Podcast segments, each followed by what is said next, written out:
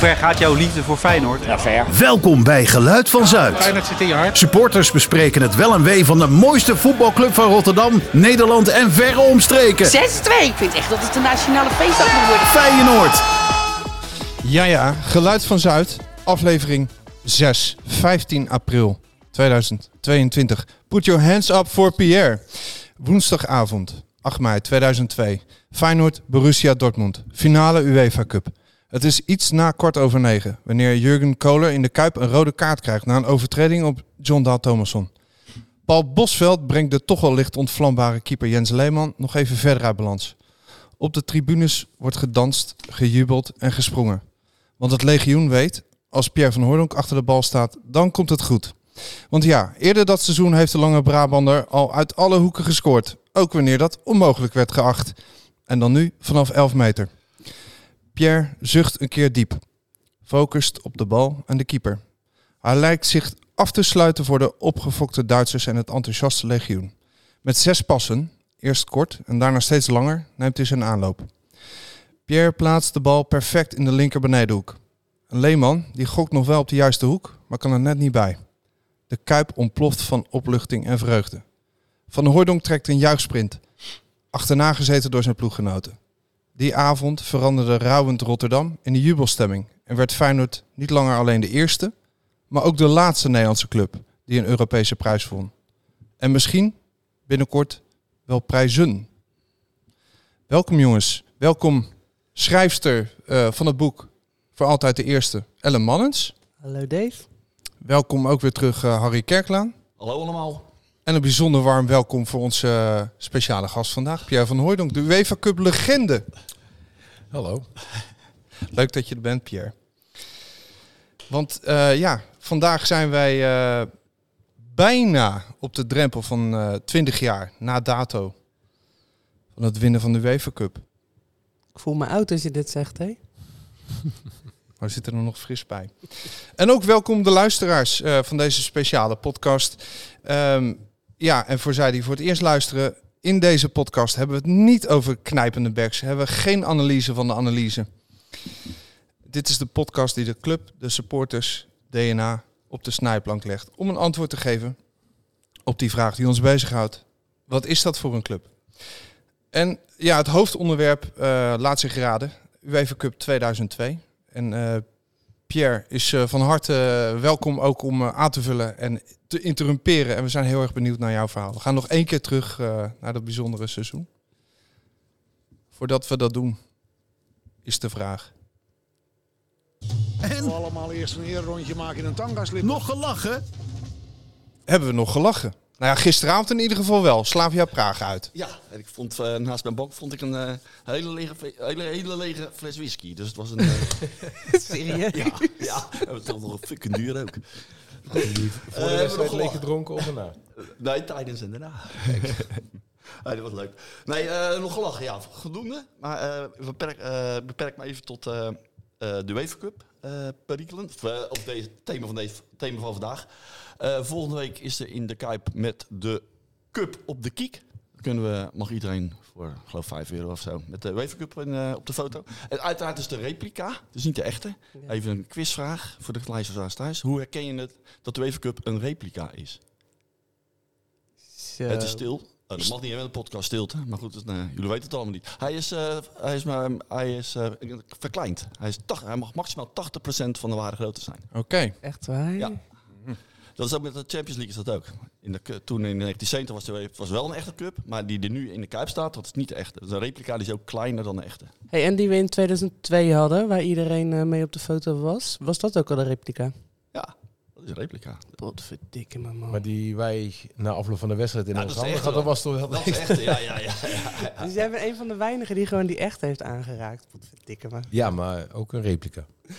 Allebei bedoel je? Ja, we, en we hebben zelf, wij konden eh, vlak daarna, of nee, begin van het nieuwe seizoen, toen liep ik bij Hans Hagelstein eh, naar boven in het Maasgebouw.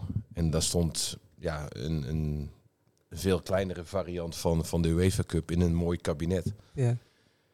Ja, zei ik, ja Hans, eh, die wil ik ook. Weet je, ik heb eh, nu zo'n medaille, maar ja, dat, die kan ook van de marathon van Rotterdam zijn.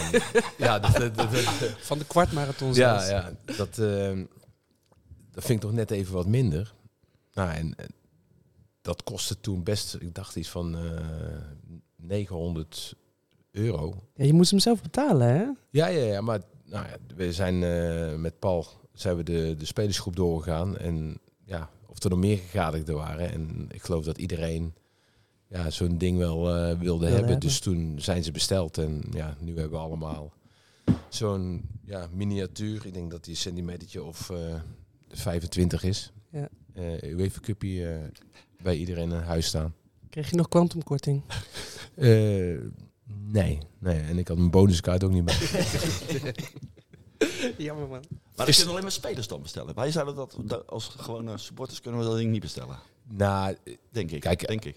Nee, dat denk ik ook niet, want dat is een directe lijn tussen Ja, Feyenoord ja, ja. En, eh, en de UEFA. Ja. Maar leuk toch? ik, leuk, ik durf niet te zeggen dat er in plaats van, ik noem maar wat, eh 22 spelers, dat er geen 25 besteld zijn en dat er nog drie ergens bij een... eh, Ja, ja. Een Toevallig bij een fanatieke supporter. Ja. Bij thuis ja. staat. En die echte, die echte cup, wat is daarmee gebeurd die avond nadat die eh, in jouw handen terecht kwam?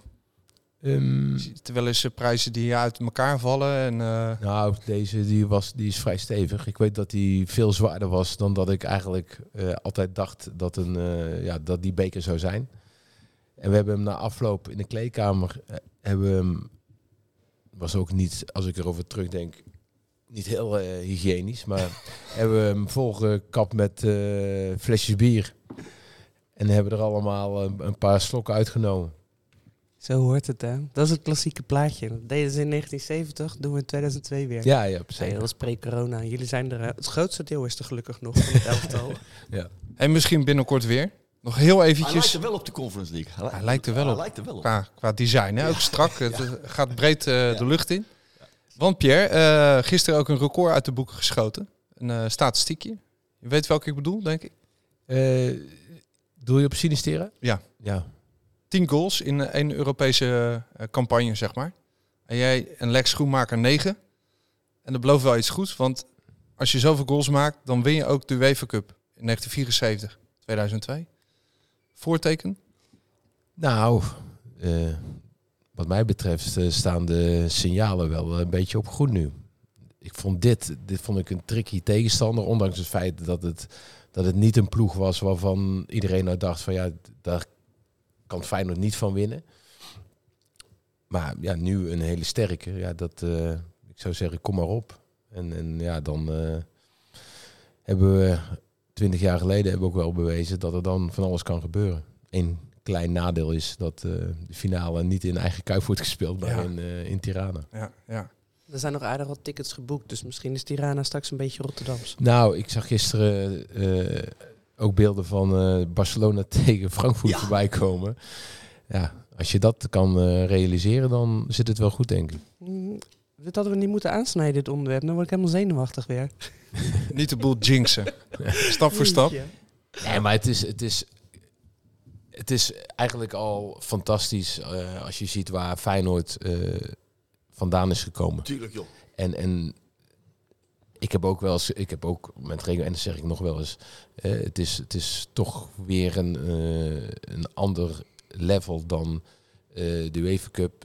En waar de UEFA Cup weer een ander level is als de Euro, of, Champions League. Alleen, ik moet mezelf en, en nog een heleboel eh, met mij realiseren dat dat voor mensen, met name kleine kinderen, die nu geboren worden, zijn dit de, de Europese bekers. En ja, als je daar een van eh, kan winnen, dan is dat een fantastische eh, prijs en een fantastische prestatie waar je je hele leven normaal gesproken plezier aan zal blijven hebben. Maar hoe zie je hem zelf, deze, die, die Conference League? Is, is het, zie jij het ook als een grote Europese prijs of is het... eh, Ah, kijk, ik kom uit het tijdperk dat je Champions League had en eh UEFA Cup. ja. En waar de eerste eh, twee van de toplanden, die speelden Champions League. Nu spelen de eerste vier van, Ja. de, van de toplanden, die spelen Champions League. En als je in het, in het slechtste geval kan het ook nog vijf zijn als eh, een land de Europa League wint, die dan ook nog gelijk kwalificeert Ja. voor de Champions League. Dus ehm, het, is een beetje, het veld is een beetje uit elkaar getrokken. En waar Feyenoord eh, en PSV in mijn optiek in, in 2002 behoorden tot de, de middenmoot, ja, zijn wij nu misschien wel eh, onderkant Europees, ehm, Europese eredivisie. Ja. Nou, en dan spelen we voor een, voor een andere prijs. Ja. Het soort, eh, met ijshockey had je toch de, de, de A-groep, B-groep en, eh, en, en C-groep. Ja. En wij zitten nu in de C-groep. Dat Ja. is wel wat het is natuurlijk.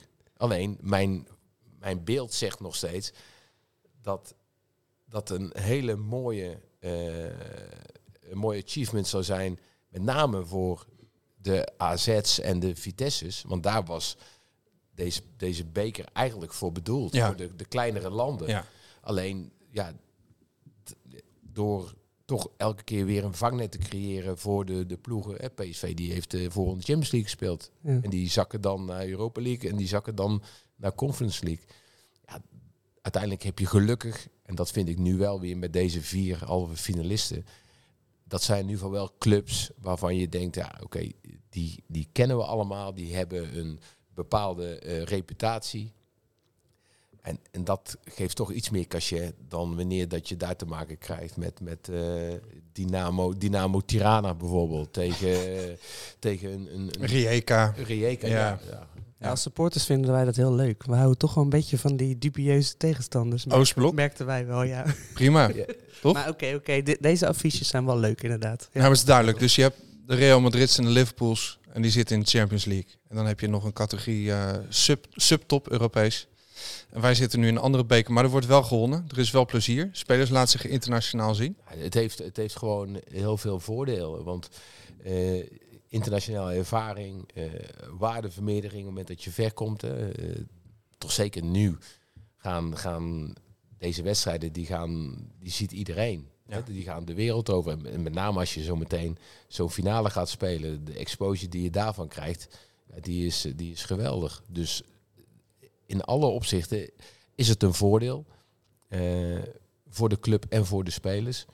Alleen, we, ja, we, eh, laat ik voor mezelf praten, ik moet nog een beetje wennen aan eh, de beeldvorming rondom de beker. Want Feyenoord, eh, en dan zullen misschien de, de, de spelers van die eh, in 1970 eh, de Europa Cup 1 wonnen, die zullen datzelfde natuurlijk hebben gezegd eh, toen wij de UEFA Cup wonnen. Van ja, Ja. het is, eh, het is wel... Het B-merk. Nou, het is wel een, het is een treetje lager. Ja. Ja. En dat geeft niet. Ja.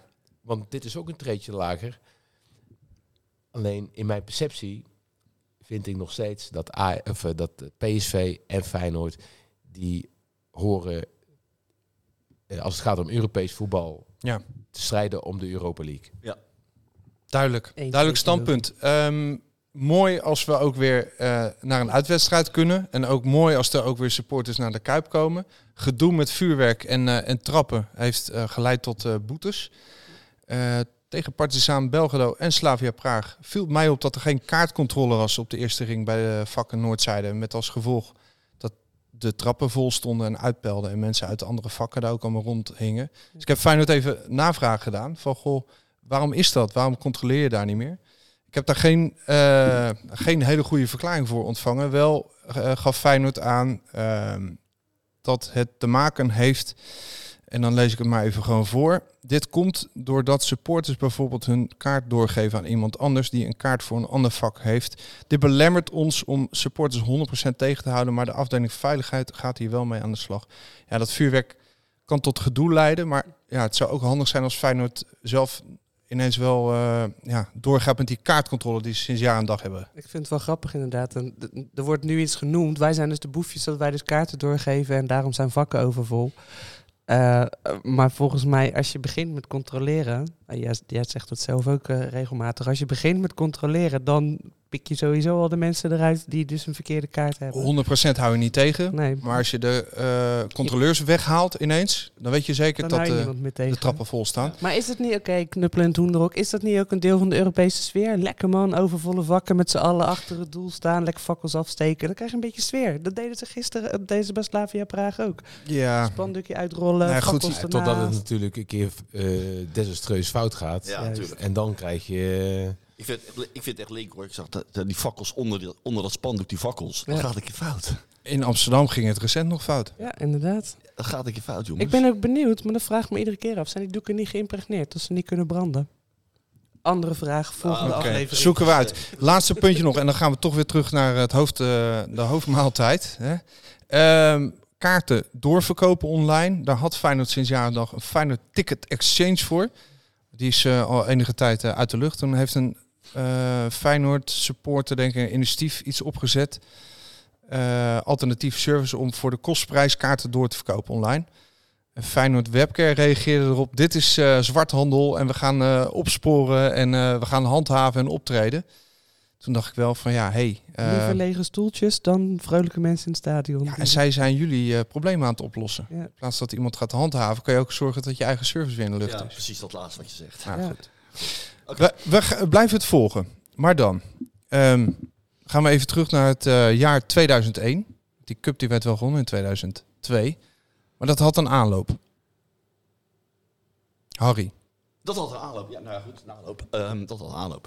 Ja, van het begin van het seizoen, Pierre. ehm, jij kwam van Benfica, dat ging niet helemaal vanzelf. Ehm, ondertussen, tijdens de eerste training, die we toen nog naast de Kuip hadden, waren altijd 5.000, 6.000 toeschouwers bij waren. Toen werd er al gezongen, Jorien, wij willen Van Hooydonk zien. En uiteindelijk kwam je ook. En wat er toen ook nog speelde, dat is wel grappig, dat kunnen we ons nou niet meer voorstellen. Was nog de erfenis van Overkindval. Hadden we ook nog last van. Na Overkindval hadden we 30 jaar lang geen fatsoenlijke spits. En toen kregen we Pierre. Voel jij die druk? Kan je dat nog herinneren? Voel jij die druk dat we echt wel verwachtingen hadden van jou? Van, Jawel, natuurlijk wel. Ik was natuurlijk wel op de hoogte van wat er in Nederland eh, en met name bij Feyenoord, wat er de, de afgelopen jaren daar voorafgaand, eh wat daar gebeurd was. En je vergeet wel even één spits eh, te noemen.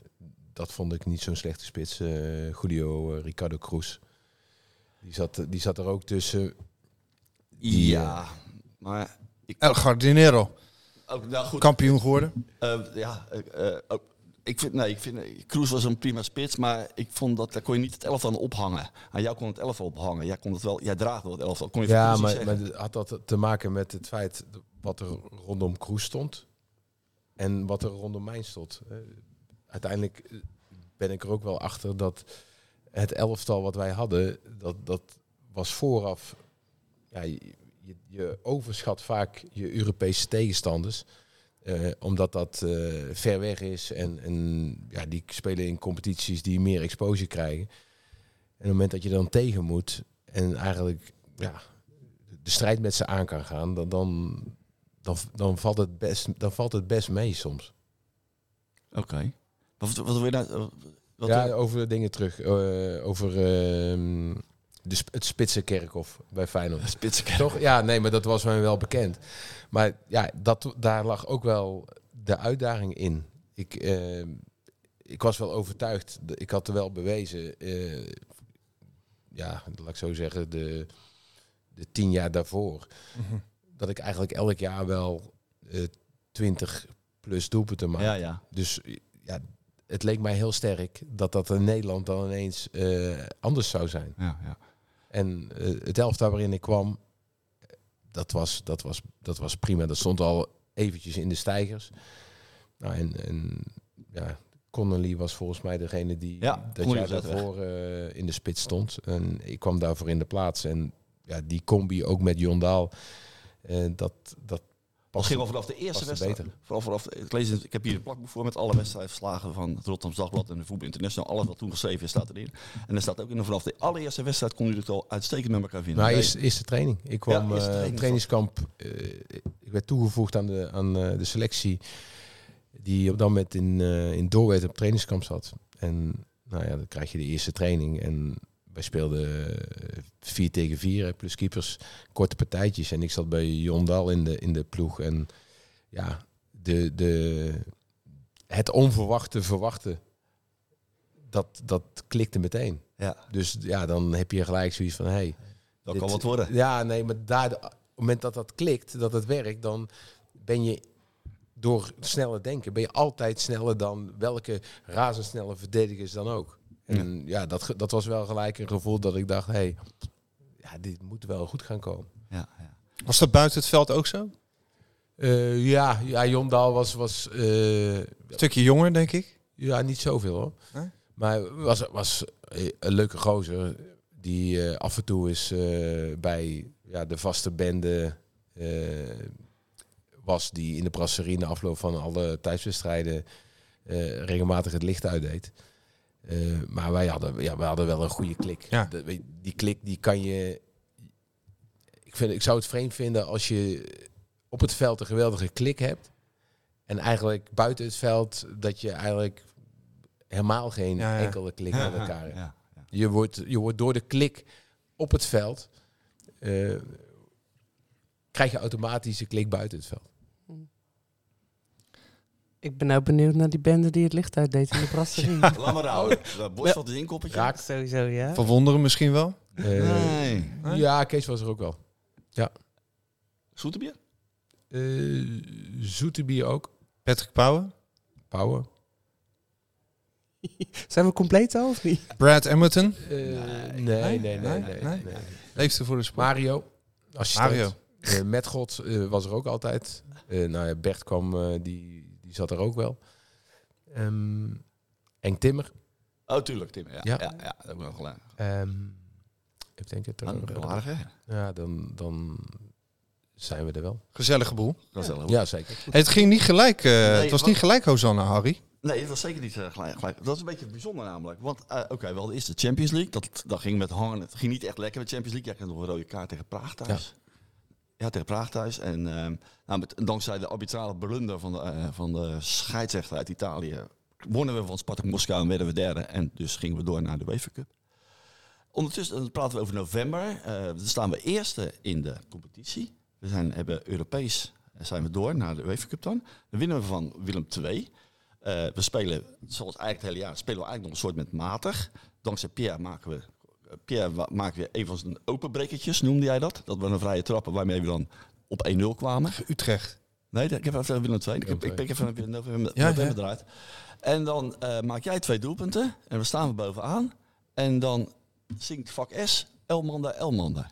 Terwijl je ook de man van de wedstrijd was. Op een of andere manier, doen het, het verbaast mij dat, het, dat jij niet zo populair was op een of andere manier. In het begin. In het begin, ja, in het begin. Nou, ik, ik had wel in het begin dat ik eh, op een gegeven moment wel kritiek geuit eh omtrent de aanvoer, het bedienen van mij. En nou, misschien, ik denk dat dat eh, mensen niet zo leuk hebben gevonden, omdat dat, dat lijkt natuurlijk heel, altijd heel makkelijk op afschuiven. Ja. En, maar het type spits wat ik eh, was, ja, die passeerde geen drie man en schoot hem, schoot hem binnen. Die had die aanvoer hartstikke hard nodig. Dus, en ik wist door mijn ervaring wel hoe ik, hoe ik het best, eh, hoe ik echt van meerwaarde kon zijn voor Feyenoord.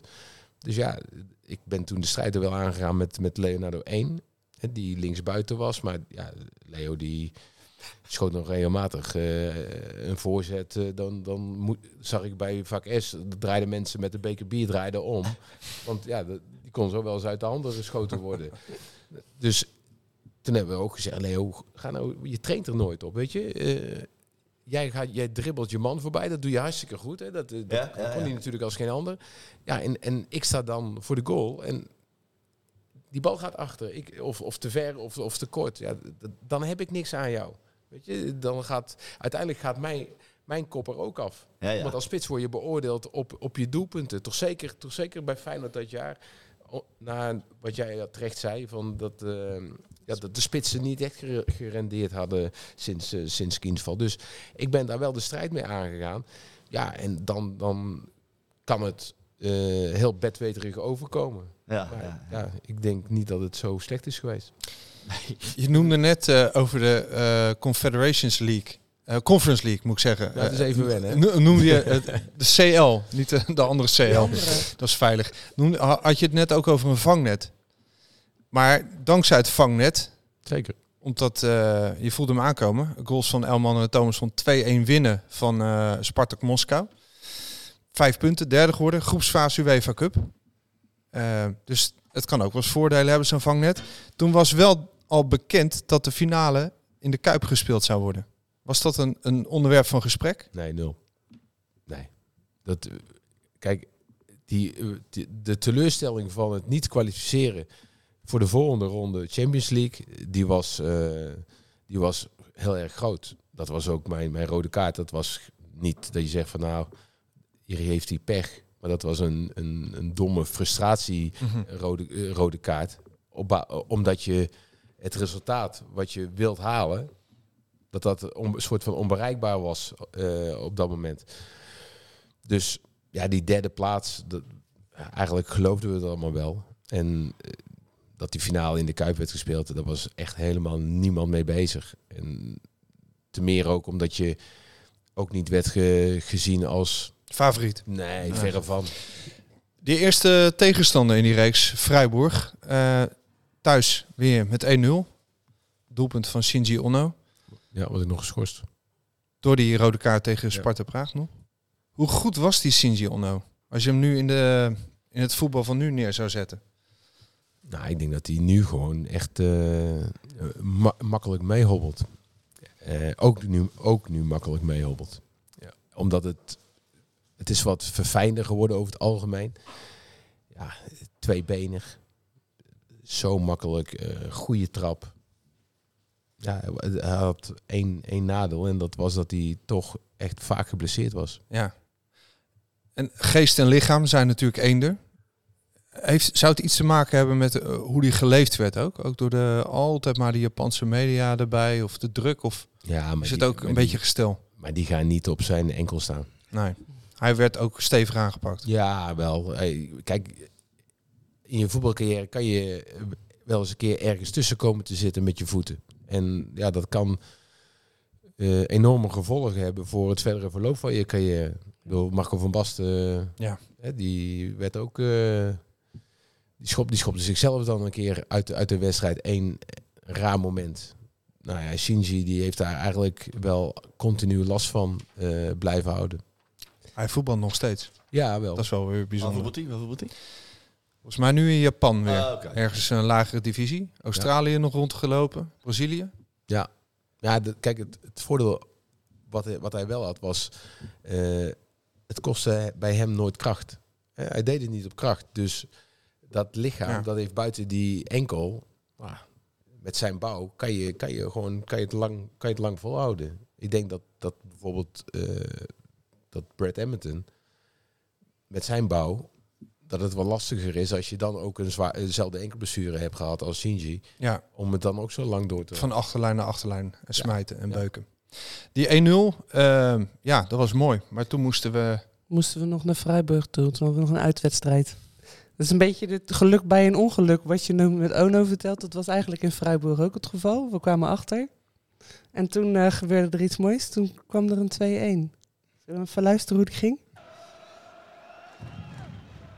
Want ik zou niet weten hoe Van Hooijdonk de bal vanaf deze plek langs die grote lange doelman Gols zou moeten krijgen. Zo dus, goeie genade. Ho, ho, ho, ho. Daarmee logenstraf van Hooijdonk alle speculaties. En wordt hij geknuffeld. Op voorhand denk je dat is onmogelijk. Dat moet die keeper toch ook geweten hebben. Een wonderschone vrije trap. Misschien wel de mooiste van dit seizoen. En mogelijk ook de belangrijkste. Als een granaat gaat hij erin.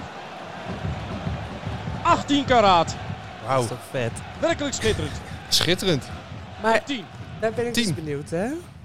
Als er dus wordt gezegd, dit is onmogelijk, dit, dit wordt een onmogelijke bal. Stond jij zelf ook achter die bal? Zo van, hm, hoe gaat hij erin? Of dacht jij, pff, krul hem er gewoon omheen? Nou, nee. Het was een eh, frustratievrije trap. En eh, gisteren zag ik Kukcu die eerst die gelijkmaker inleidt met Mhm. die, die. En daarna eigenlijk helemaal niet in de wedstrijd zat. eh, geel kreeg. En toen kreeg Feyenoord een vrije trap op, op ik denk, 35 meter. Ja. En toen had hij, had hij hetzelfde gevoel wat ik ook had in, in Freiburg. Ik had voor de rest in die wedstrijd eh, ja, geen kans gehad, eh, niet op goal geschoten. En plots kregen we daar aan de zijkant een vrije trap. En dacht ik, nou weet je, laat mij die maar nemen. Ik ga gewoon die bal keihard, met, wel met effect, maar eh, op goal schieten. In de, in de hoop dat soms dan raakt niemand zo'n bal. En dan stuit hij in de verre hoeken nog een keer in. Maar gewoon wat gevaar stichten. Dat, ik voor me, dat ik voor mijn gevoel toch nog eh, een keer richting goal heb geschoten. Het was echt zo'n Ja, ja, dat, frustratie. dat, ja, dat we. En nu bleef die bal, die bleef maar, die bleef maar hoog. Ja. En die sloeg ja, geweldig binnen.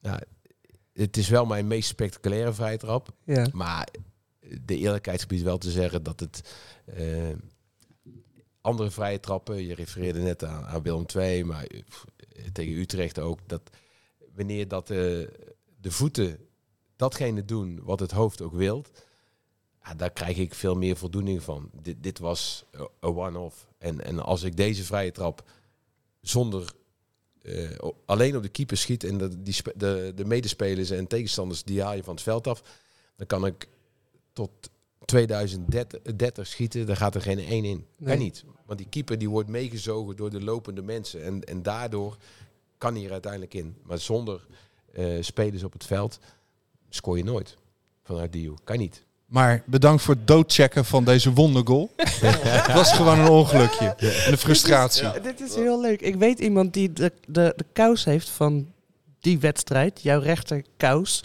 Want jij liep van het veld af en je had je, had je shirt geloof ik al niet meer had je al weggegeven. Je liep nog in je broekie. Iemand wilde je schoenen en die, je zei nee, nee die hou ik. Nee, Nee, schoentjes die... eh, dat is echt een ja, ding. die zijn van mezelf. Ja? Heb je, heb je een hele kast vol met al je schoenen? Nee, nee, nee. Maar eh, in een seizoen, dan eh, heb ik nooit schoenen weggegeven. Nee. Nee, nee, nee. En, en die van die UEFA Cup, ja, die heb ik zelf ook nog. Ja, maar is dat omdat ze dan gewoon goed zitten en je wil ze houden? Ja, nee, zeker. Zo praktisch. Ja, ja, ja, dat is dan...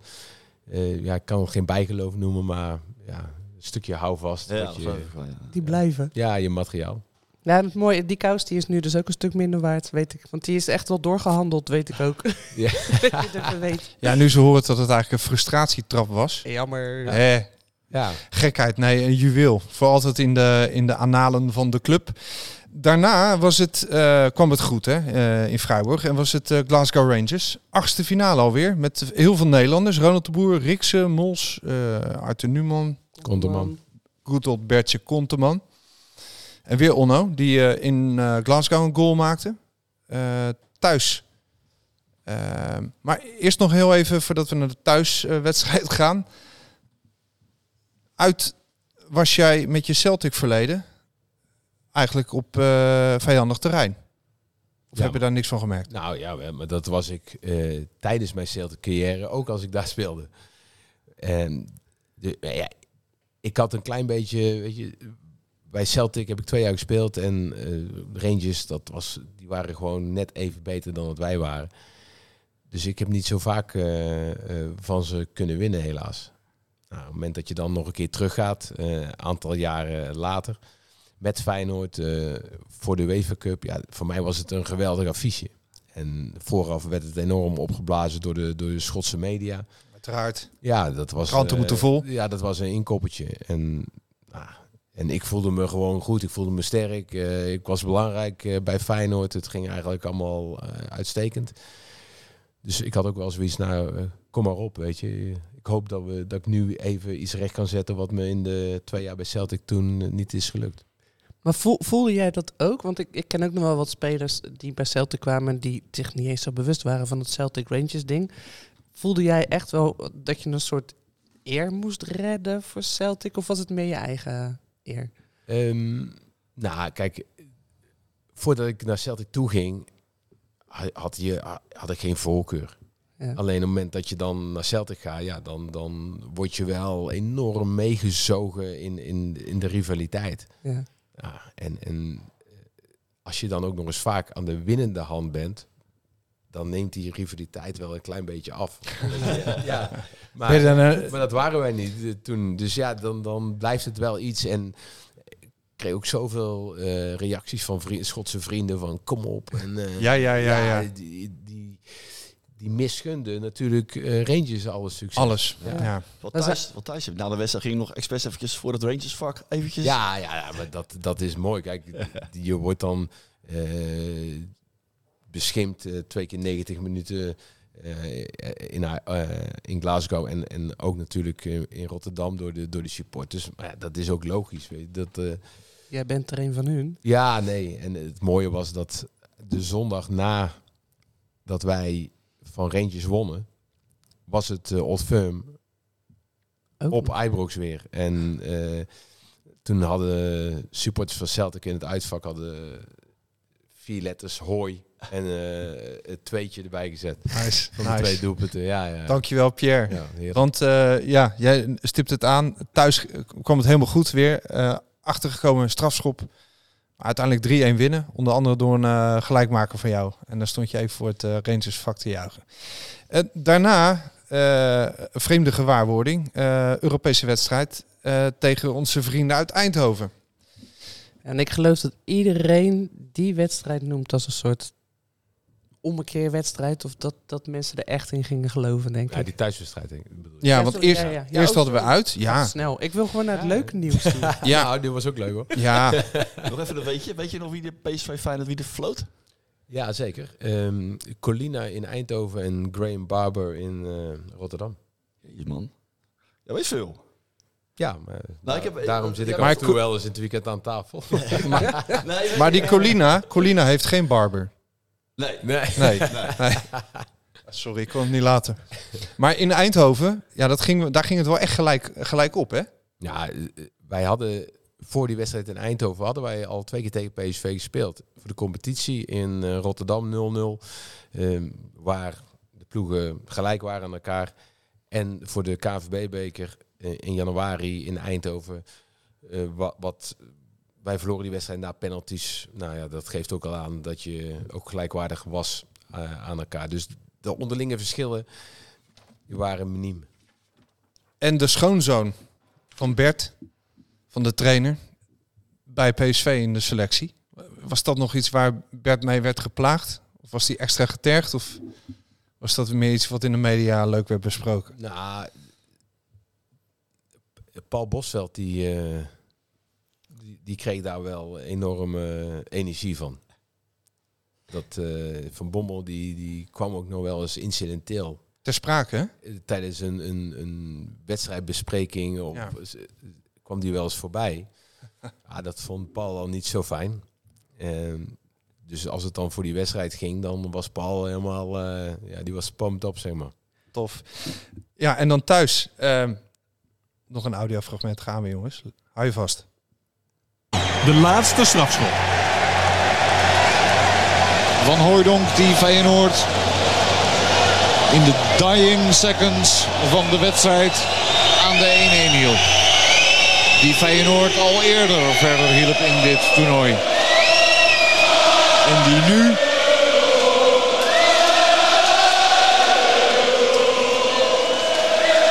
onder het oog van velen en sommigen die niet durven te kijken klaarstaat. Pierre van Hooijdonk.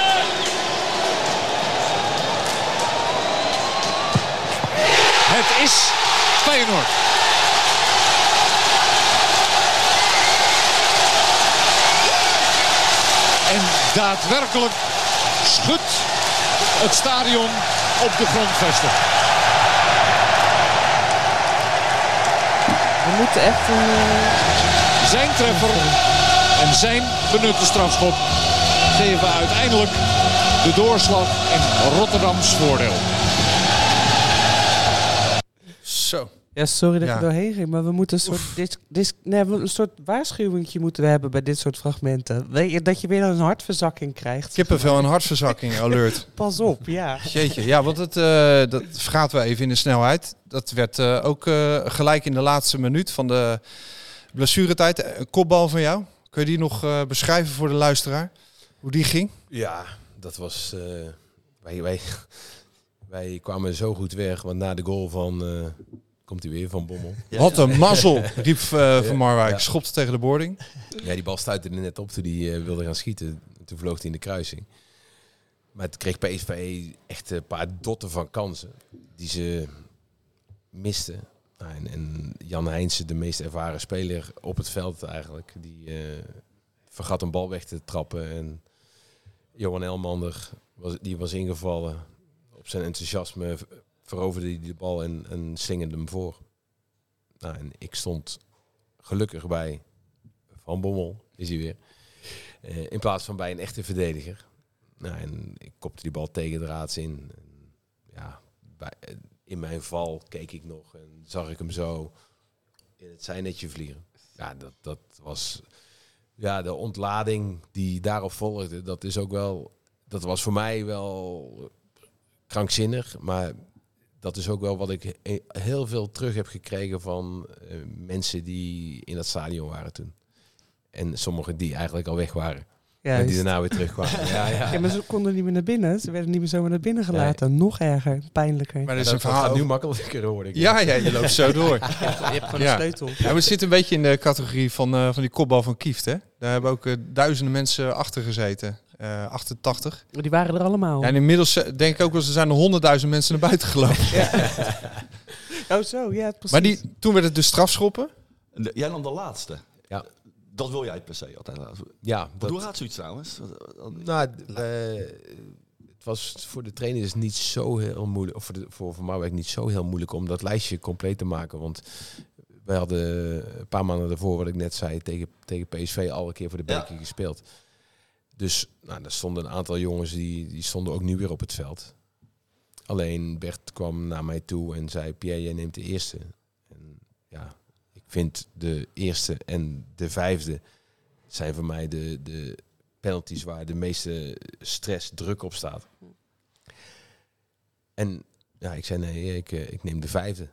Maar dat, dat gevoelsmatig was, was dat in alles, eh, ja, stond eigenlijk ook eh, bij mij op, op mijn voorhoofd van, ja, eh, het wordt mijn avond. Weet je, dat, dat voel je gewoon, omdat als je zoveel mazzel hebt dat je dan in blessuretijd ook nog die goal maakt. En dat paste ook allemaal nog maar net, hè, als je dat terugkijkt, die beelden. In het hoekje. Ja, en dan gaan nog net de Bouma, die springt een meter ook, maar kan er toch kan er net niet bij. Ja, ja, ja.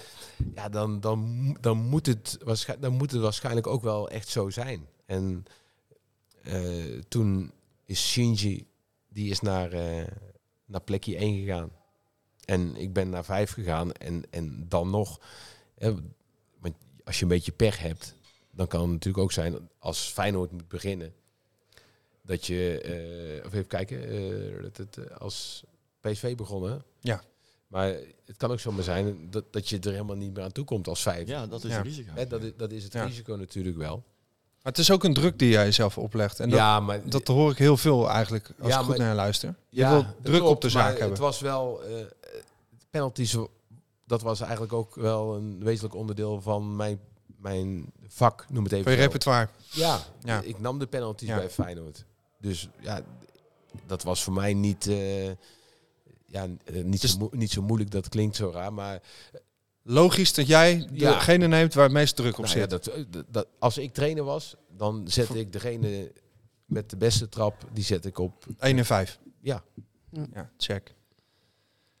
We parkeren heel eventjes eh, deze reeks ehm, om even te luisteren naar onze columnist Peenvogel Jeroen Koot.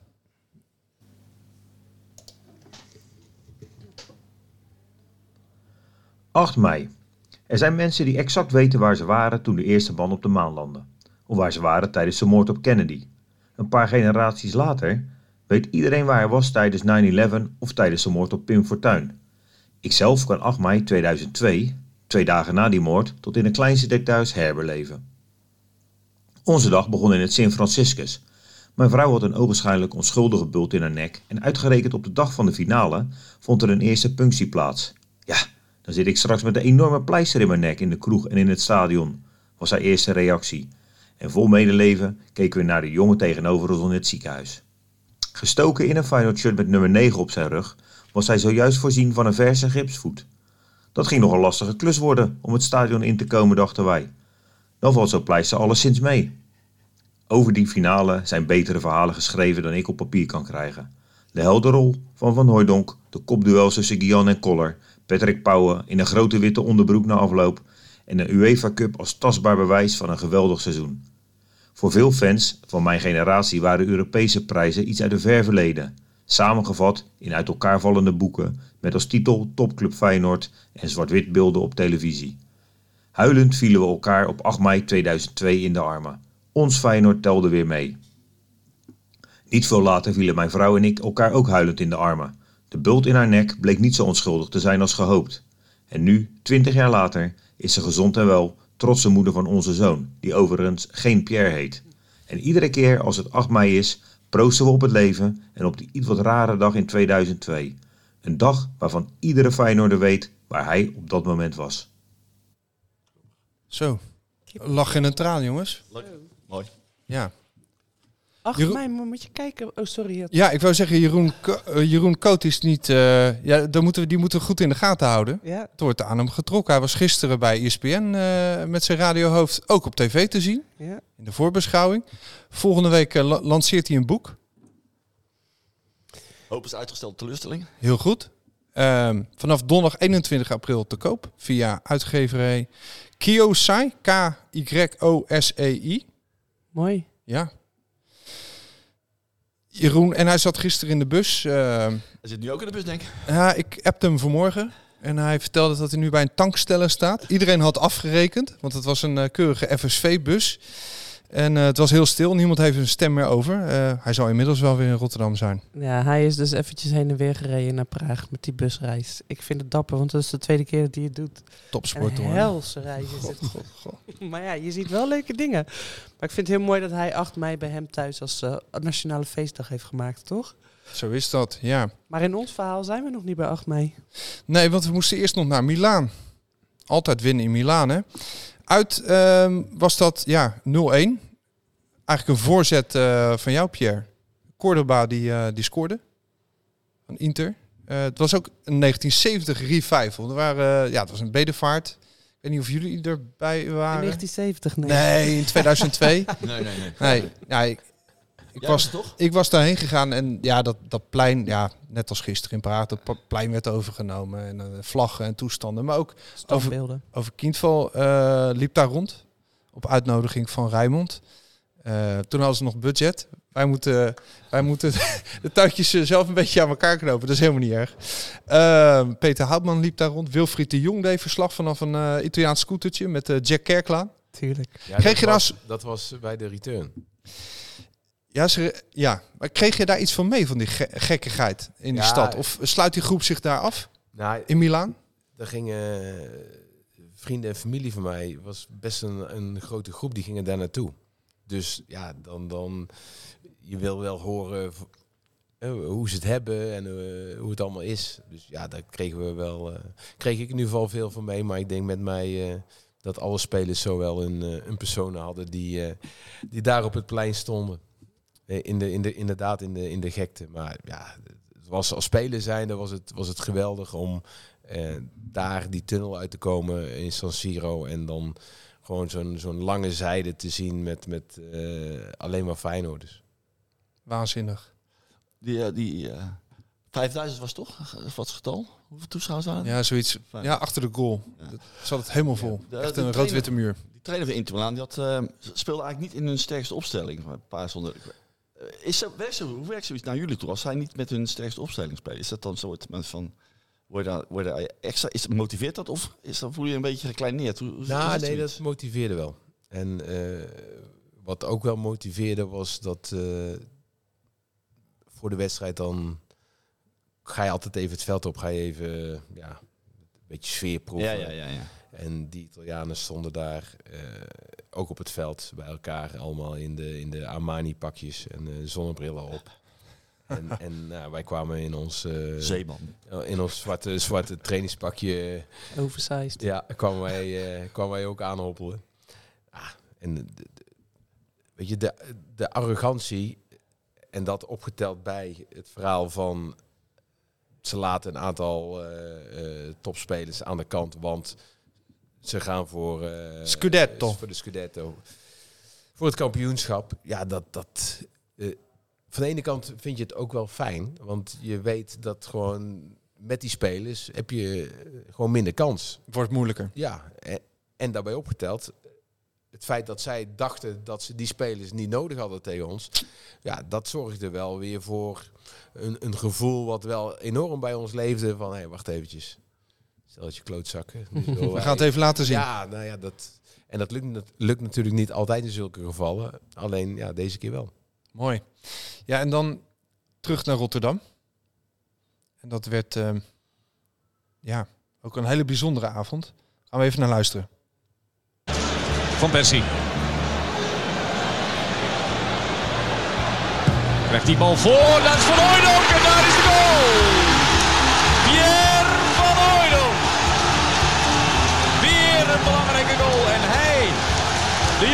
Persie aan de basis.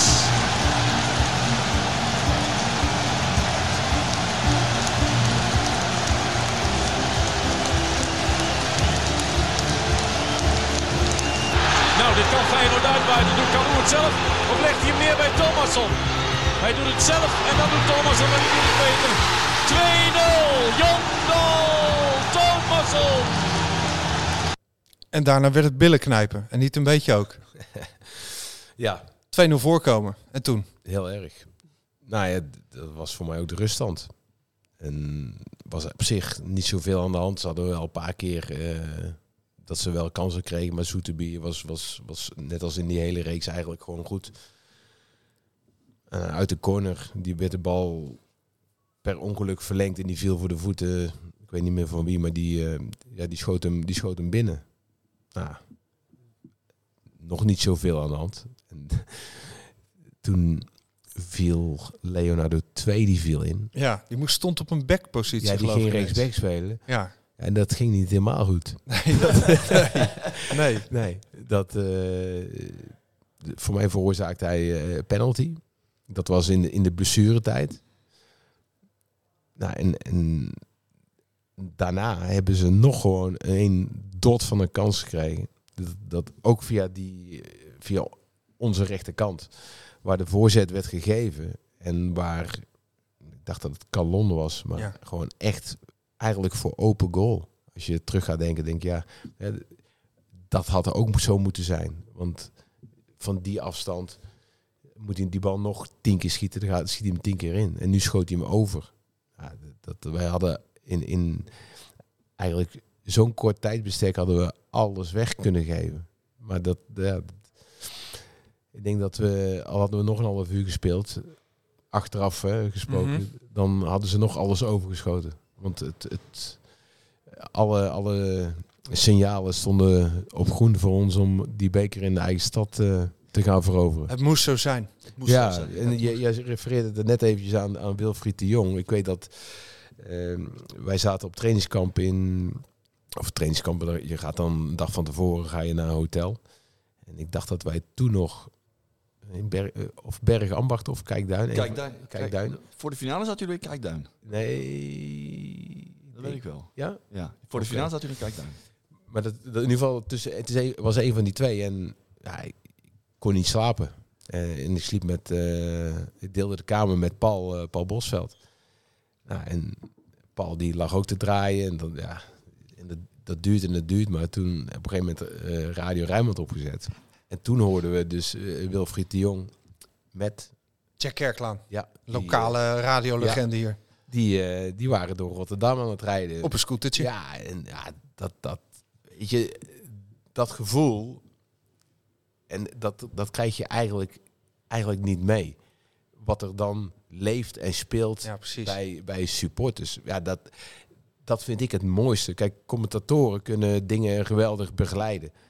Alleen gewoon het echte gevoel van de supporter, ja, dat hoor je, dat hoor je op straat. Dat hoor je eh, in de kroeg eh, voor zo'n wedstrijd. En, en ik vond het geweldig om naar te luisteren. Ik heb eigenlijk de uren, de 2,5 uur dat we rust hadden, hebben we daar alleen maar naar zitten luisteren. En dat was ook mijn idee voor de finale. Maar toen werd er geen uitzending. Ja, dat werd toen gestaakt. Jongen, ja, ja, daar waren wel. Ja, dat was een andere aanleiding stonden- natuurlijk. toen, hebben, Ja. toen heb ik wel, ik heb hem opgezet, maar Ja. dat was eh Ging het alleen maar pia pia zaten een piano, muziek, piano muziek. Oh, echt ja. waar? Ja, heel, eh, ja. het We waren in rouw met z'n Ja, allen. tuurlijk. Ja. Nou, misschien wel een mooie, eh, een mooie aanleiding om dat nog eens eh kijken of we, of we Jack Kerklaan en Wilfried nog eens kunnen bewegen om eh sfeerreportages te maken. Met terugwerkende kracht ook. Ja, maar nou ja, een herkansing hè, als we nu in de Nee, finale maar komen. Tegen, maar, ja, maar de, nee, ja, nu, halve finale. Halve finale Ja. moeten ze al gaan beginnen. Nou, we gaan vanmiddag bellen. Pierre, bedankt voor de tip. Ja. En eh, goed Goed te even horen. een scootertje regelen. Nou ja, die is makkelijk, want die kan je tegenwoordig kan je die eh, met je app. eh, Zet ze op een Felix. ja, precies. Help je op. Goed geregeld, man. En eh, ja, waar we, eh, dat soort verhalen hoor je natuurlijk eh, met veel plezier dan op Rijnmond. Mooi. Ja, sorry dat ik je interpreteer. Ja, sure. interpreteer, Maar eh, ik heb de, de podcast eh, van de UEFA Cup eh, bij Rijnmond.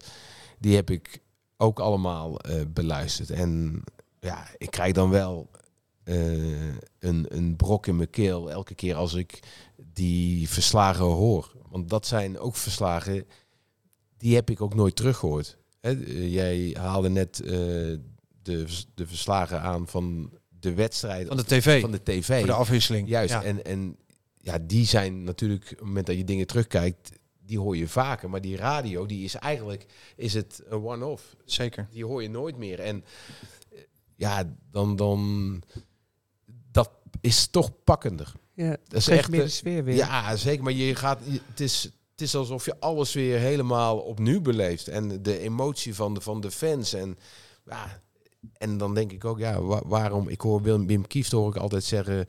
eh, ja, voor, moet ik weer gaan vertellen over eh, die goal tegen die. Ierland. En eh, Ja. ja. daar heb ik helemaal geen zin in. Maar ja, mij doet het nog steeds wat. En ik, dat zal niet anders, anders, anders eh, worden de komende jaren. Maar dat heeft misschien te maken, want ik ga dan toch even denken van, hoe komt dat dan? Hè? Hey, houden wij van? Nou, ik, ik denk dat als je heel jong eh, bij Ajax speelt en, en al heel vroeg topscorer van Europa bent, ja, dan is succes is, is als ontbijten. Vanzelfsprekend bijna. Juist. En Ja, ja. bij- mijn carrière is, ik ben op mijn elfde naar NAC gegaan en weggestuurd, eh, niet goed genoeg. RBC. RBC. Nou, eerst nog naar mijn oude amateurclub. eh, Vierde klas zondag gespeeld. eh, de- Derde klas zondag. Ik heb met het zesde meegedaan. Ik heb met het vierde meegedaan. Ik, ik heb cafévoetbal eh, gespeeld. Ik heb in alle krochten van, van het amateurvoetbal, cafévoetbal, heb ik meegedaan. En al- mijn carrière is stapsgewijs is omhoog gegaan. Ja, en dan win je eh, de UEFA Cup en heb je daar een hele belangrijke rol in. Ja, dat... dat ja, ik ben, laat ik zo zeggen, ik ben heel blij dat het me wat doet. Want ik zou, Ja, ja, ja, Is succes mooier als je het hard hebt moeten bevechten? ja, dat denk is ik wel, het. ja. Ja, Nou, ja. Dat, is, dat is eigenlijk het verhaal. Er zit meer waarde aan. Ja, zeker. Veel meer. Dit, dit is het Feyenoord verhaal wat mij betreft. Ja, ja maar daarom eh, pasten wij ook wel goed bij elkaar. Ja, duidelijk. Ja. Je hebt zelf de bevestiging gemaakt. Tussentijds eh, antwoord op die vraag waar we het iedere keer over hebben. Perfect. Wat is dat voor een club? Yes, we gaan naar de rubriek Wat is dat voor een club? En Pierre, dankjewel voor je prachtige bruggetje. Want in deze rubriek zoeken we namelijk uit wat de liefde voor de club doet met ons als supporters. En eh, voor deze speciale uitzending ehm, heb ik even eh, een telefoontje gepleegd naar geen onbekende voor jou, namelijk Mario Been. Ehm, de man die eh, eh, als assistent natuurlijk onder Bert van Marwijk eh, in 2002 met jullie het feest mocht meevieren. En ik wilde van hem ook weten inderdaad wat de liefde voor de club doet met hem. En ik ehm, we hadden een heel leuk gesprek, maar op een gegeven moment stelde ik de vraag der vragen die je eigenlijk nooit moet stellen, namelijk wat gaat er door je heen? ik heb het gevraagd. Wat gaat er door je heen? Het is misschien wel de domste vraag in de sportjournalistiek. Toch stellen we hem steeds meer. Als niet-sporter of als niet-trainer willen we namelijk zo graag weten hoe het voelt als je als prof een grote prestatie neerzet. Wij als leken willen ook een beetje proeven van die euforie, van die adrenaline, van die endorfine die door het lijf van zo'n speler of een trainer moet gieren. Maar welk antwoord moet je geven als je Mario Been heet en als oudspeler en toch ook wel supporter uitgerekend assistenttrainer bent in het seizoen dat jouw club de UEFA Cup wint? Kun je het gevoel omschrijven dat je voelde toen 8 mei 2002 het laatste fluitsignaal klonk? Is het überhaupt wel een beschrijfbaar gevoel? Of is het enkel een ongecontroleerde uitbarsting van vreugde waarvan je daarna eigenlijk niet meer weet wat je hebt gedaan? Misschien komt het gevoel dat door je, een- dat door je heen gaat ook wel in etappes. Daar lijkt het in ieder geval op als je met Mario Been 20 jaar na dato spreekt over de UEFA Cup van 2002. Het gevoel begon bij hem met die kopbal van Pierre in de kwartfinale tegen PSV. Een beetje geluk heb je altijd nodig om een toernooi te winnen, zegt Mario. Op het moment van de kopbal van Pierre en met de wetenschap dat de finale in Rotterdam werd gespeeld, ontstond de voorzichtige geda- gedachte: nou, wie weet. En we hebben het geweten. De miniatuur UEFA Cup heeft nog altijd een prominente plek in het huis van Mario Been. En om te snappen wat die prijs voor hem betekent, moet je terug naar de jaren 70. Toen Mario als jochie van 7 jaar bij Feyenoord kwam spelen. Ik ga daar ook voetballen en daar gaan alle mensen voor me juichen, zei Mario als hij met zijn vader na de zaterdagtraining langs de Kuip reed. Ga maar lekker even slapen hoor, zei zijn vader dan. Ze waren op weg naar de camping en vader Been vond het belangrijker dat hij een uitgeruste zoon had. Toch had dat ventje van zeven gelijk. Mario ging in de Kuip spelen en mensen gingen voor hem juichen. Een droom die uitkwam. Een onvoorwaardelijke liefde die vorm kreeg. Een onvoorwaardelijke liefde die zich in het geval van Mario steeds weer uit in dadendrang. Als speler had hij het hoog- hoogste bereikt met Feyenoord. Als trainer wilde hij dat ook weer. En dan het liefst als eindverantwoordelijke. De UEFA Cup was daarom mooi, maar hij was maar de assistenttrainer. Dus toen Feyenoord hem in 2009 vroeg voor de hoogste trainersfunctie, gebruikte hij daarom zijn speciale clausule in het contract met NEC en vertrok naar Rotterdam. Gedreven door zijn dadendrang en zijn onvoorwaardelijke liefde. Misschien was het tegen beter weten in, gezien de situatie van Feyenoord in die tijd, zegt hij er nu over. Maar ik wilde gewoon trainer van Feyenoord worden. Feyenoord zijn is soms lijden. Wij weten het als supporters, maar ook Mario weet het. Met de UEFA Cup haalde hij de hoogste piek, maar hij be- beleefde bij Feyenoord ook zijn diepste dal van vroegtijdig vertrekken als trainer. Bij andere clubs was hem meer geluk gegund. Promoveren met Excelsior, Europees voetbal behalen met NEC, de beker winnen met Genk. Misschien waren die prijzen nog wel mooier dan de UEFA Cup, omdat hij ze won als hoofdverantwoordelijke. Maar toch, het was allemaal geen Feyenoord. En een prijs winnen met Feyenoord gaat er helaas ook niet meer van komen. Eigenlijk heeft Mario nog maar één groot streven op sportief gebied. En dat is weer eens winnen van Pierre met golf. en dan natuurlijk keihard zingen. Put your hands up for Mario. Put your hands up for Mario. ja, Pierre. De uitdaging staat. Ja, zeker, zeker. Ja, maar dat is lastig. Lastige uitdaging. Mario is eh, echt goed in, eh, in golf. Ja. Meen je dit? Ja, dat ben ik serieus. Ja, hij is eh, handicap 10, nee, 10 of 11. En jij hebt? Eh 14. Oké, dus dan, ik heb nul verstand Ja, van hoe lager, hoe beter. ja, hoe lager, hoe beter. Geen topscorer. Kijk. Hey, ehm, eh, de rubriek ehm, eh, Wat is dat voor een club? eh, zoeken wij altijd naar de liefde voor Feyenoord en hoe die zich uit. Dus als je op dit moment luistert naar de podcast en denkt... ik heb een verhaal dat dat van Pierre of van Mario kan overtreffen... mail ons dan naar geluidvanzuid.gmail.com onder vermelding van... wat is dat voor een club? Mooi, dankjewel. Ja, dan gaan we naar de finale. Finale van de podcast. Maar ook van het seizoen. Maar voor die finale gebeurde er nog iets wat ons even uit balans bracht. De voorbereiding op de finale wordt verstoord door de laffe moord op de Rotterdamse politicus Pim Fortuyn. Moet het duel wel doorgaan, is de vraag. Ik heb er wel over nagedacht vanmorgen nog. Wat zou Fortuyn zelf eh, hebben gevonden? En ik weet zeker dat hij gezegd zou hebben... Ah jongens, ga toch door. Dat denk ik wel. Zo schat ik dat wel, eh, wel in. Tja, Pim. Pim. Pim. Ja, Pim. Nieuwe serie ook, hè?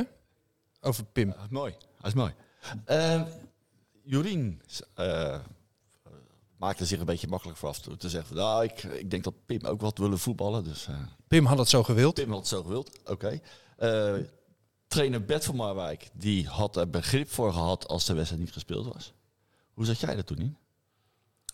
Um, nou, heel egoïstisch. Ik heb een aantal weken had ik toegeleefd aan wat voor mij de eh allerbelangrijkste wedstrijd van mijn carrière zou, eh, zou moeten gaan worden. En ja, dat werd nu eigenlijk bruut verstoord. En ja, ik denk dat je als speler zijnde... eh, de- Ik hoorde de trainer bij de persconferentie, want ik zat naast hem met, samen met Edwin Zoetebier. Toen er werd gevraagd van, ja, eh, vind je dat de wedstrijd eh, door moet gaan? En, en toen begon de trainer van, nou, en, en ik, ik denk ook wel een klein beetje politiek correct, hè, ja, ja, ja, eh, ja, toch ja, het juiste antwoord te geven voor, voor de menigte. Van, nou, ik, ik, wat mij betreft, ja, hoeft hij niet door te gaan. Ja, toen heb ik toch wel het woord genomen en ik zeg, nou ja, voor mij wel. Ik, ja, Eerlijk. ik wil, ja, ik, ik wil voetballen. Je zat in een flow, die finale die is over twee dagen. Ja. En dan dit. Ja, en ik kon ook helemaal niks bedenken waardoor je, waardoor je hem uit zou kunnen stellen. Weet je, dat, dat, daar zat geen ruimte meer in. Nee. Het, het moest die week, WK in eh, was het Japan, Azië, ja. Japan en eh, Zuid-Korea, die kwam eraan. Dus het, het was nu of nooit. Ja, dat, eh, ja daar, mo- daar mocht, eh, en dat bedoel ik met egoïstische gedachten, daar mocht helemaal niks tussen komen. Zelfs, zelfs niet de, de moord op, eh, op, op politicus eh Pim Fortuyn. Ja. Het is natuurlijk wel... Het is, het is niet dat ik zo hard in het leven sta. Alleen ik wil aangeven in wat voor, in wat voor tunnel eh, dat, dat je zat. Dat, dat bestond niks anders meer voor mij. Duidelijk. De wereld ging alleen maar over finale, finale, finale, finale tegen Dortmund. Hyperfocus. ja, voor de, rest, voor, voor de rest was er niks. Was de rest van de elftal ook zo, dacht je? Hoe, dacht- hoe dacht de rest van de elftal erover? Weet je dat? Eh, nou, kijk, allereerst moet je eh, kijken hoeveel buitenlandse jongens Ja, wij ja, hebben. ja, ja. En ja, heel simpel, eh, die zijn niet bezig met de politiek eh, in, in Nederland. Dus Die vallen al af. ja, daar kan, je, daar kan je overal een kruisje achter zetten. Ja, De ja, jonkies misschien ook niet zo. Nee. Nee, ja, en eh, Er was wel een minuut stilte voor de wedstrijd. Die eh, liep niet helemaal soepel, hè? Nee, die liep niet Toch? zo. De Duitsers niet. Hey. Weet je het nog? ja, ik weet het nog, Ja. omdat die Duitsers die waren niet helemaal eh, op de hoogte, blijk- eh, blijkbaar. Ja. Ja, dat is wel... eh, De Duitse supporters waren niet op de hoogte. Nou, en de spelers die hadden ook wat raars gedaan, want die hadden hun rouwbanden ergens gelaten waar die niet hoorden. Nou, ze hadden alle ruilbanden, maar het- een paar hadden het afgedaan. Ja. En de keeper had hem zelfs onder doelpaal, onder doelpaal ingedaan. Maar Frans- Bij de, bij, de, bij de één minuut stilte al, of toen ze na de één minuut stilte naar...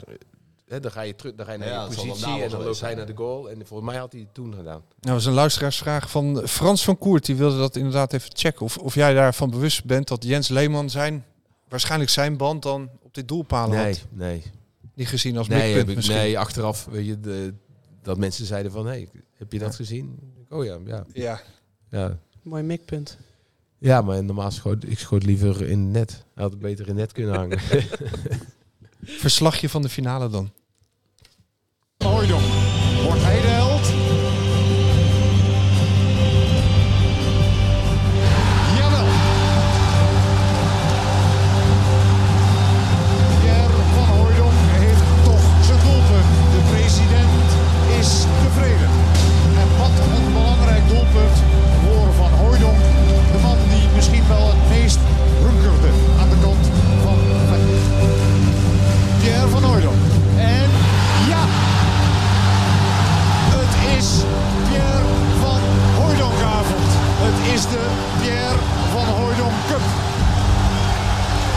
De West-Brabander, die ook in Schotland, Engeland en Portugal altijd goed was voor zijn doelpuntjes, maar daar nooit het succes en de erkenning oogste. Nu dan de bekroning met deze twee treffers al voor rust voor de carrière. Bij elke ploeg waar hij speelde had hij een grote invloed. Maar uiteindelijk hier bij Feyenoord drukt hij zijn stempel. Ja, de Pierre van Hooydonk Cup. Was het de Pierre van Hooydonk Cup? Nou, dan doe je eh, de rest van mijn teamgenoten echt tekort. Weet je, als een eh, als, als Federer eh, Wimbledon wint, dan is het de Federer Cup. Maar in, in voetbal doen we alles echt in teamverband. Eh, en ik heb daar een hele belangrijke rol in gespeeld. Daar ben ik enorm trots op. Maar zoals ik in het begin al aangaf, ik was echt eh, een speler die ja, echt kon presteren als de mensen om hem heen hem de munitie gaven om te scoren. En eh, ja, in dat team viel alles, eh, alles op zijn plaats. En weet je, Thomas Raza, die vaak werd verguisd, speelde ook in, in die cyclus eh, geweldige wedstrijden. Zoetebier, eh die, die ons eh, met name tegen Inter en, en, en ook tegen PSV doorheen heeft ge- gesleept. Ono, Van Persie die tegen Rangers en, en Inter fenomenaal was. Thomasson die zijn momenten had. Kalou, die als een van de weinige spelers ja, gewoon een hele vreemde, maar ik bedoel positieve dingen eh, kon doen op het veld. Goochelen. Goochelen, Ja. ja. Ja, Kortom, nee. Jij vindt het niet nee, te nee, keer nee, nee, maar ja, dat is, ja, dat is geen, geen eh, praatje voor de bühne. Nee, dat, dit zei- Dat, dat, dit- vind, dat vind ik ook echt. Ja, En- dit zei je ook direct na de wedstrijd. Ongeveer eh, met deze woorden van deze strekking. Verwees gelijk naar het, naar het team en de collectieve prestatie. Maar ja, als je er zoveel maakt, heel de tijd. En met zo belangrijk en de blikvanger, de Nee, afmaker. natuurlijk, maar dan heb je een hele, hele belangrijke rol. En eh, ja, als spits zijnde eh, is die kans daarop wat groter dan als rechtsback. Ja, ja. Duidelijk. Toch? Eh, Ja, jij- Maar je, maar je zei toen, eh, zei toen, als je ons in de pool stopt met Rangers, Inter en Dortmund, dan worden we waarschijnlijk laatste. nou, omdat je, ja, We zijn, we zijn zeven keer, eh, we zijn zeven keer boven ons uitgestegen. ja Maar, de ze- maar zeven keer ook boven jezelf uitstijgen, dat is natuurlijk geen toeval. Dat, hoe, hoe, hoe, hoe lukte dit? Hoe, hoe, hoe, hoe kwam dat? Nou, kijk, het is niet zo dat, we, eh, dat het eh, elke keer David eh, tegen Goliath was. Die verschillen die waren beduidend kleiner. Ja, ja. Alleen, ik denk wel, laat ik zo, laat ik zo zeggen, als jij in het buitenland had gewoond en men had gevraagd, hey, jij moet nu een keuze maken op wie zet jij je geld voor vanavond, Eh, Feyenoord of Rangers, of Feyenoord of Inter, of Fey- oh, nou, Feyenoord PSV, laten we even eh, daarbuiten, of, of Feyenoord Dortmund, dan denk ik toch dat, dat, eh, dat, dat het geld niet zo vaak op Feyenoord was, was gezet. Nee. Nee, toch? Nee. En ja, dat maakt het, dat maakt het voor mij ook mooier. Dat die hele reeks, dat waren echt wel teams, die gerenommeerde ploegen. Eh, Dortmund was in dat seizoen werd Landskampioen. kampioen van Duitsland. Veel internationals. Veel internationals. Nou, Inter, die, daar hadden we het er straks al over. De, Ja. de spelers die zij tot hun beschikking eh, hadden. Nou, PSV, dat was eh, om het even. Eh, Rangers, die een ware Nederlandse enclave had. Met, met daaromheen eh, veel goede, goede buitenlandse spelers. Nou ja, Freiburg, ja, dat eh, was het Union Berlin van, eh, Mooi. van, eh, van dit Feyenoord. Ja, ja, ja. Die- Hij, hij stopt niet met bruggetjes slaan, hè? Van dit seizoen naar toen. ja, nee, maar ik, die penalty hè, die net voorbij kwam. ehm, we hadden net over Mario. Eh, ik kan nog steeds hartstikke goed met Mario. Op vrijdag eh, toen de tijd was het altijd na de training. Dan na de lunch gingen we, bleven we bij Norma. Die dan alles een beetje aan het schoonmaken was. En gingen we altijd, eh, als iedereen een beetje weg was, gingen we nog eh, een paar uurtjes spoelen.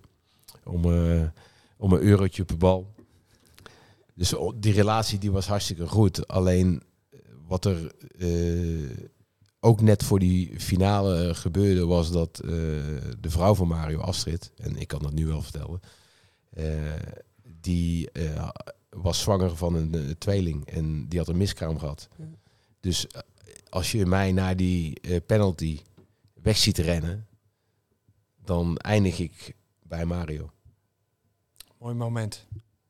Ja, dan, Met eh, 50.000 man om je heen, maar toch even was je even één op één met hem even. Ja, Troost. En, en ik moet heel, dat, dat overkomt je eigenlijk ook niet voordat je zo'n penalty gaat nemen hoor. Mm. Maar dat is, je, je gaat lopen en nu toevallig liep ik naar rechts en, en dan zie je toch iets ineens. Hè? Die, dugout, die hele dugout die komt natuurlijk eh, naar buiten. Nou, en hey, dan is er toch even iets wat dan ineens denkt, daar moet ik naartoe. Ik ga naar Mario. Ja. Nu we toch eh, aan het factchecken zijn. Ook wordt er wel gezegd en geschreven, Van Marwijk bepaalde de opstelling. Maar de spelers in het veld die zetten het neer, de tactiek. Marwijk is met pensioen, hè? je kan nu wel vrij uitspreken. Nee, dan, dan doe je Bert, dan doe je tekort. Maar dat wij eh, veel gochme hadden, eh, tactisch gochme eh, op het veld. Ja, dat mogen, dat mogen duidelijk zijn. En dat tactisch gochme, dat, dat, weet je, dat zie je eigenlijk nooit zo bij de aanvallers. De, en daar hoor ik ook bij. Wij zijn jongens die op intuïtie dingen ondernemen en doen. Dus het is eigenlijk meer het, het, het, het blok achterin, eh, wat, wat continu bezig is en was met, met de, de, de speelwijze, de tactiek van hoe, wat doet een tegenstander. Eh, dus verwonderen, Pauwen, eh, Bosveld, die, die driehoek, die, Die zet het neer. nou, dat waren wel degenen die, ja, als er eens een keer even, als het even niet liep, dat er dan het een en het ander in het veld, hè, dus geen grote omzettingen. Eh, het is niet zo dat ze zeiden van Brad, ga jij maar linksbuiten spelen nu, maar eh, kleine dingetjes, ja, dat, dat deden zij wel. Dat is juist goed. Zeker, dat, Ja. ik denk dat je dat als trainer eh, Alleen alleen maar- maar, ja, alleen toejuicht. maar wilt. Ja. Dat je dat in je, in je elftal hebt. Was dat trouwens je beste jaar, denk jij, dit seizoen? 2001, 2002? Van je hele carrière? Nou, het is, kijk, ik heb, wat ik in het begin zei, ik heb overal eigenlijk veel doelpunten gemaakt. Alleen het koppelen aan iets, ja, dat maakt het eh, nog beter. Nou, en, en het koppelen, eh, die doelpunten koppelen aan, aan je eerste seizoen bij Feyenoord, waar wat druk op stond, omdat je als spits eh, eindelijk eens een keer een belofte in moest gaan willen die daar al, al een tijd lag bij, bij, de, bij de spitsen. Ja, en, en dat dat dan uitmondt in een Europese prijs, ja, dat had, hadden wij ja, eigenlijk nooit meer op gerekend dat we nog überhaupt in de buurt zouden komen. Dat is mooi dan. Je kwam ook kampioen te worden, maar... Ik, Ja, dat, dat was wel. Ja, UEFA Cup is eigenlijk mooier. Eh, nou, als ik, als ik moet kiezen, dan zeg ik ja. Ja. Eh, dan, dan ben ik blijer met eh, de UEFA Cup dan, eh, dan dat ik landskampioen Ja. was geworden. Maar even, als ik daarna had geweten dat het zo lange tijd was Ja, Dat had je het ons best gegund. Ja, da- dan had ik, dan had ik misschien had ik in eerste instantie wel even veranderd. Een herhaling van 74, dan hadden we de dubbel willen hebben. Want wat, wat betekende deze UEFA Cup? Die van 1970, zeg maar, als het over Europese... 74. pri- Nee, nee, als je, sorry. Als je het over Europese prijzen hebt. 1970 was, zeg maar, de, de Europa Cup. Dat was echt eh, eh, een soort wederopstanding van Rotterdam na het bombardement. 74 was eigenlijk... Begon er niet per se aan dat ze die wilden winnen. Maar oké, we hadden hem gewonnen, leuk. En toen maakten we kennis met hooliganisme. Dat is een beetje een vergeten prijs. Hoe zou je nou deze van 2002 noemen? Wat, wat, wat heeft die betekend voor het karakter van de club? Ehm nou, Feyenoord zat er toen eigenlijk best wel aardig in, hè? Ja. Ik denk eh, twee jaar daarvoor dat ze... Champions League speelde ook. Ja, maar kampioen werd 99. 99. Ehm, alleen, ja, op Europees niveau waren we... eh, Ajax had in 95 de Champions, League League, gewonnen. Maar eh, eigenlijk deden we daarna, eh, als Nederland zijnde, niet echt meer mee. Nee. Dus dit was wel iets, hè, er werd al geschreven van en gezegd, nou, wij zijn, Nederland is klaar met Europese prijzen winnen. De opzet werd anders. Eh Europe Cup 2, nou, die was al een tijdje niet meer in beeld. Maar ik denk dat dit voor de club, dat het een, eh, een, een, een piek was. En, en eigenlijk is het daarna, is het beetje bij beetje, eh, is de club eigenlijk eh, afgegleden. Ja, dat is wat iedereen wel concludeert. Heb je daar nog een verklaring voor? Dus iedere keer als een prijs winnen, Ja. geven ze, smijten ze het geld eh, over de bal. Ja. Nou ja, ik- het is. Ik, probeer even nu terug te halen, maar het doorselecteren, het vervangen van spelers, ja, dat is daarin cruciaal. En eh, ik heb eigenlijk meer het kampioenschap op mijn netvlies eh, van 2017 dan. eh, dat daarna, ja, eh, Botteguin en Van der Heijden, Dat dat door, dat dat. Nou, dat, dat had je gelijk Juist. door moeten pakken. D- d- dan heb je hebben spelers die zijn heel erg belangrijk. Ja, als, je moet ook durven, durven verkopen. Ja. En ja, als je dan Botteguin zeg maar verlengt, ja, Ja, een beter, sympathiek. een beter seizoen ga je, ga je niet meer. Wij, Super wij moeten vaker Ja. prijzen winnen, want dan leren we hoe je moet doorselecteren daarna. Maar we, we Ja, maar staan dat iedere keer wel- flabbergasted dat we een Dat prijs klopt, hebben. maar doorselecteren is het aller, allermoeilijkste. Omdat je toch altijd nog denkt dat er toch nog iets in die sinaasappel eh, uit te persen is. Ja, ja. Vasthouden. Ja. En wat deed, wat deed het eh, met, met de spelers? Kom je dan anders eh, de kleedkamer binnen bij Oranje of je collega's van toen die naar een andere club eh, ergens binnenkwamen? Ben je dan een UEFA Cup held? Ben je een Europese prijswinnaar? Voel je meer waardering of respect nadat je die prijs hebt gepakt als speler? Ja, zeker. Maar ehm, de, st- de, je- de status die... Want alles gaat natuurlijk zo super, super snel. Want je, je, het is 8 mei, je wint die beker. Eh, Je hebt, eh, daarna heb je nog even drie dagen eh, feest met elkaar. Dan gaan we met de speedoboot, met, met de club, ga je, ga je het water op. Was dat het feest? Een van die drie dagen. Ja, ja. en dan moet ik even eh, nadenken hoor. Wat wilde ik nou zeggen? Oh, sorry. Ja. Ja, wat de vraag was, wat doet het eh, voor jou, jouw status als speler? Oh ja, dus Ja. het gaat super snel. En dan kom je, eh, je gaat op vakantie. En eigenlijk vier weken later begin je gewoon weer met een nieuw Eerste seizoen. training, ja. Terwijl eigenlijk wil je, wil je zes maanden wil je... Op een roze wolk? Ja, met die eh, op, een- op een strandbedje ergens liggen met die beker. Replicaatje? Naast, je in het zand. Op de eh, handdoek? ja, het eigenlijk is van een soort Ja. van... Het is mooi geweest. Ja.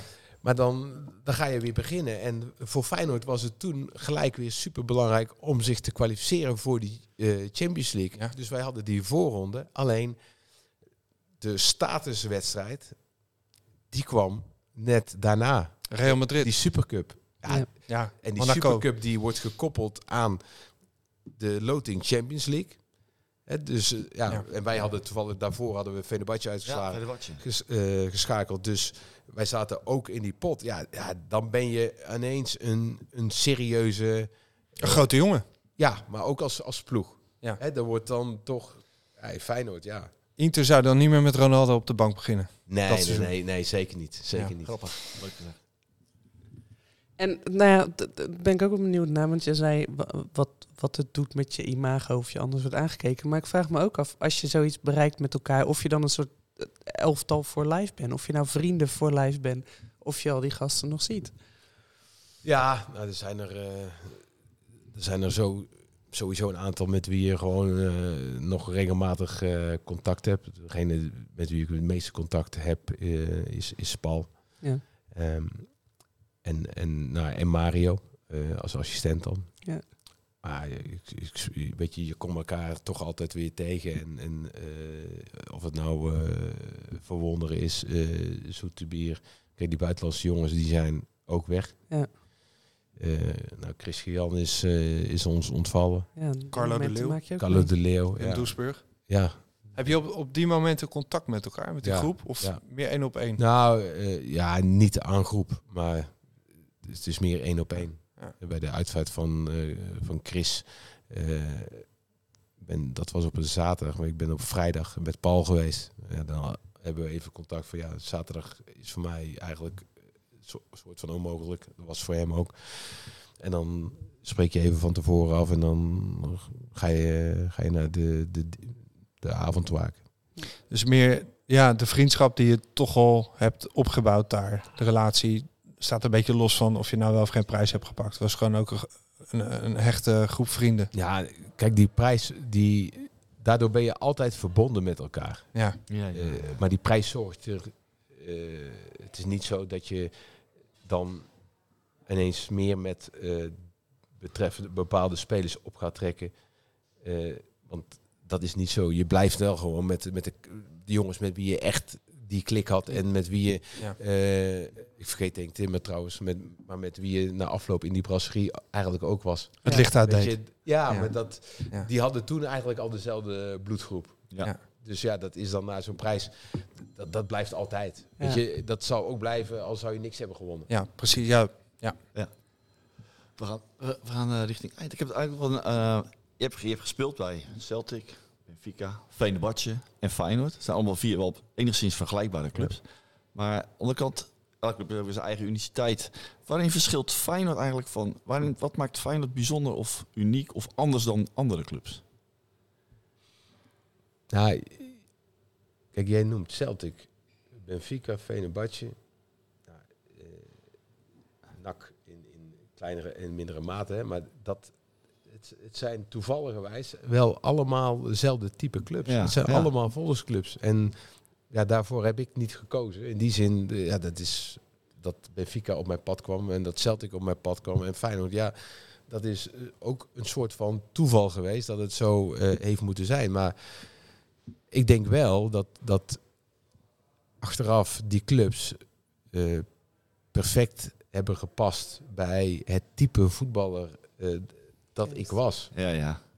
Hebben ze jou gekozen? Jij zei ik heb ze niet gekozen. Hebben ze jou? Ze hebben jou gekozen. Je bent gecast. Ja, Ja. ja, maar ik vraag... Typecasting ja, was het nou ja, topcasting, maar ik denk wel heel vaak dat het... eh, dat dat toch eigenlijk maar gebaseerd is op één ding en dat is op doelpunten. Ja, Statistiek. simpel. Ja, en, en als spits zijn er zeker. En ja, ho- hoe jij je dan begeeft, hè, of jij daadwerkelijk, en dat heb ik altijd wel gehad bij al die clubs, eh, of je daadwerkelijk ook in die club komt.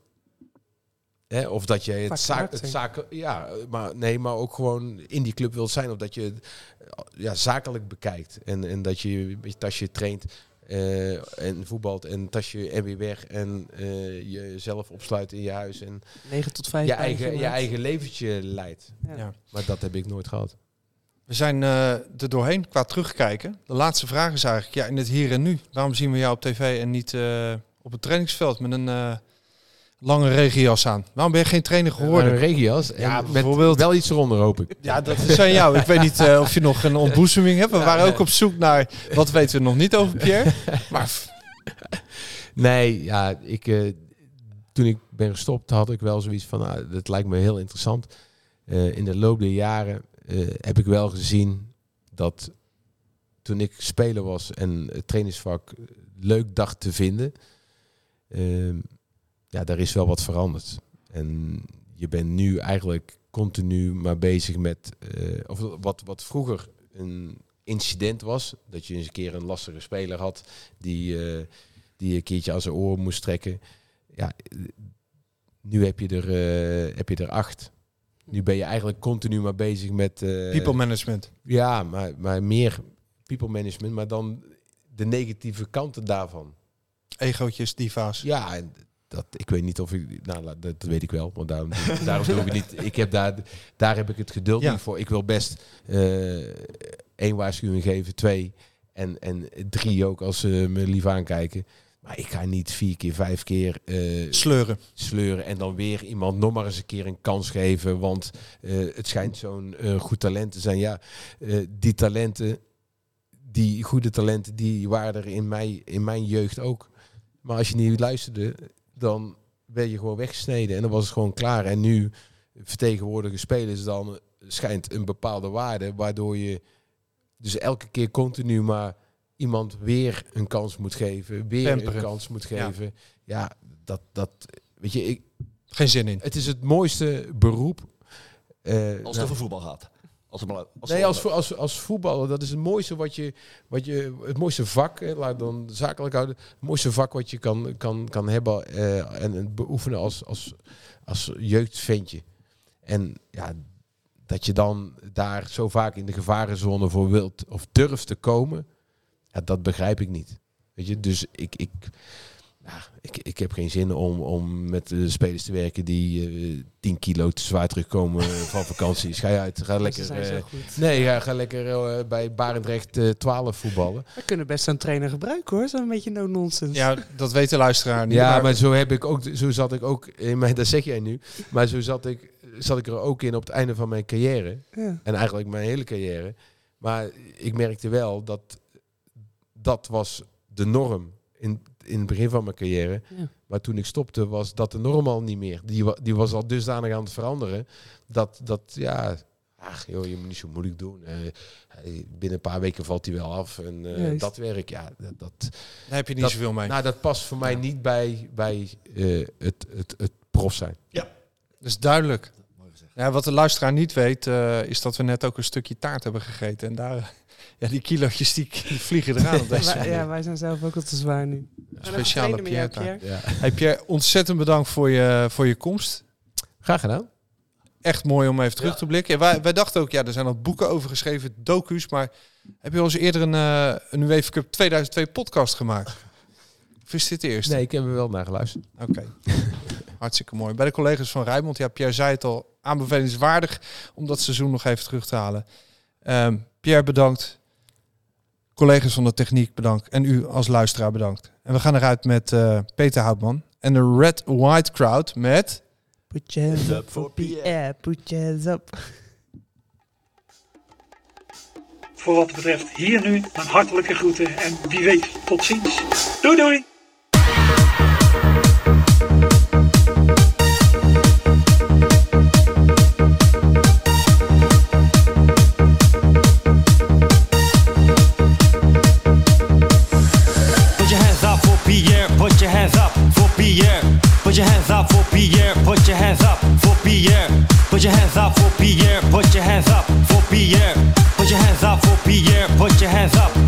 Pierre. Linkerkant van het 16 meter gebied. Van Hooydonk met de bal. Inderdaad, ineens. Oh,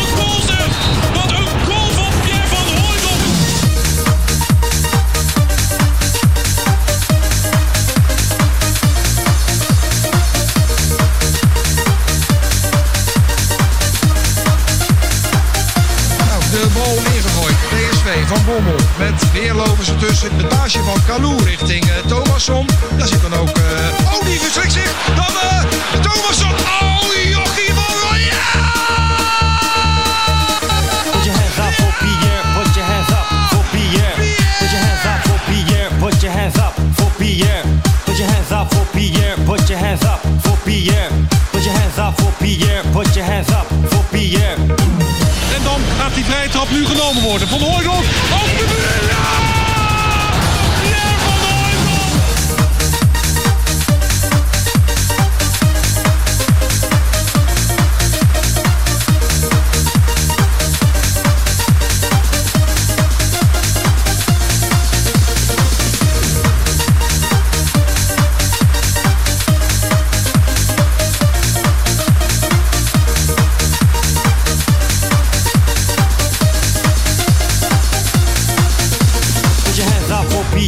Put your hands up for Pierre. Put your hands up for Pierre, put your hands up for Pierre. Put your hands up for Pierre, put your hands up for Pierre. Put your hands up for Pierre, put your hands up for Pierre. Pierre van Hooydonk neemt zijn aanloop. Pierre van Hooydonk neemt zijn aanloop. Pierre van Hooydonk. Pierre van Hooydonk. Pierre